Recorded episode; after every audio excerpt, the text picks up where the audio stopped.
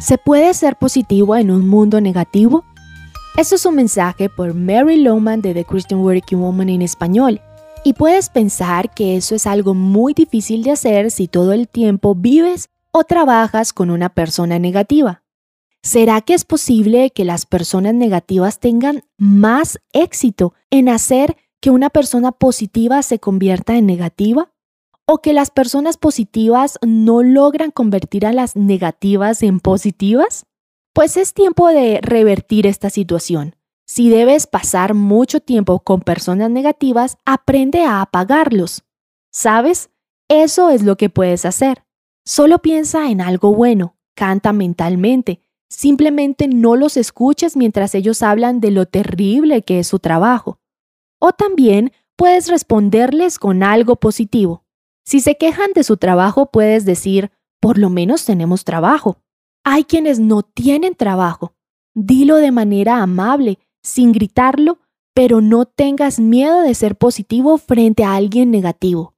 ¿No crees que a veces les permitimos intimidarnos fácilmente? Quizás no les guste tu respuesta positiva, pero si lo hacemos de manera amable, no permitas que eso te detenga. Debes proteger tu mente de esa negatividad o quedarás envenenado. Entonces, permíteme volver a preguntar, ¿podemos ser positivos en un mundo negativo? Si es verdad que la actitud es una decisión, la respuesta debe ser sí. La siguiente pregunta es, ¿será fácil? La respuesta es, mm, ¿y puedo verte menear tu cabeza? No, es difícil. Pues escucha esto porque es importante. Sin importar lo difícil que sea permanecer positivo, es siempre mejor que ser negativo. Escogimos el camino más difícil cuando decidimos ser negativos. El camino a la salida es ser positivo. Cuando decidimos vivir de acuerdo a los principios de Dios, así es más fácil.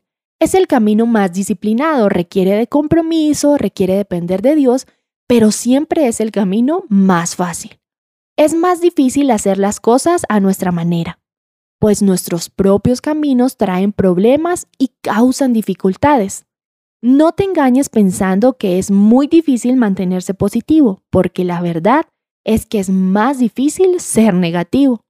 Hoy quiero invitarte a que con seriedad te comprometas a desarrollar una actitud positiva.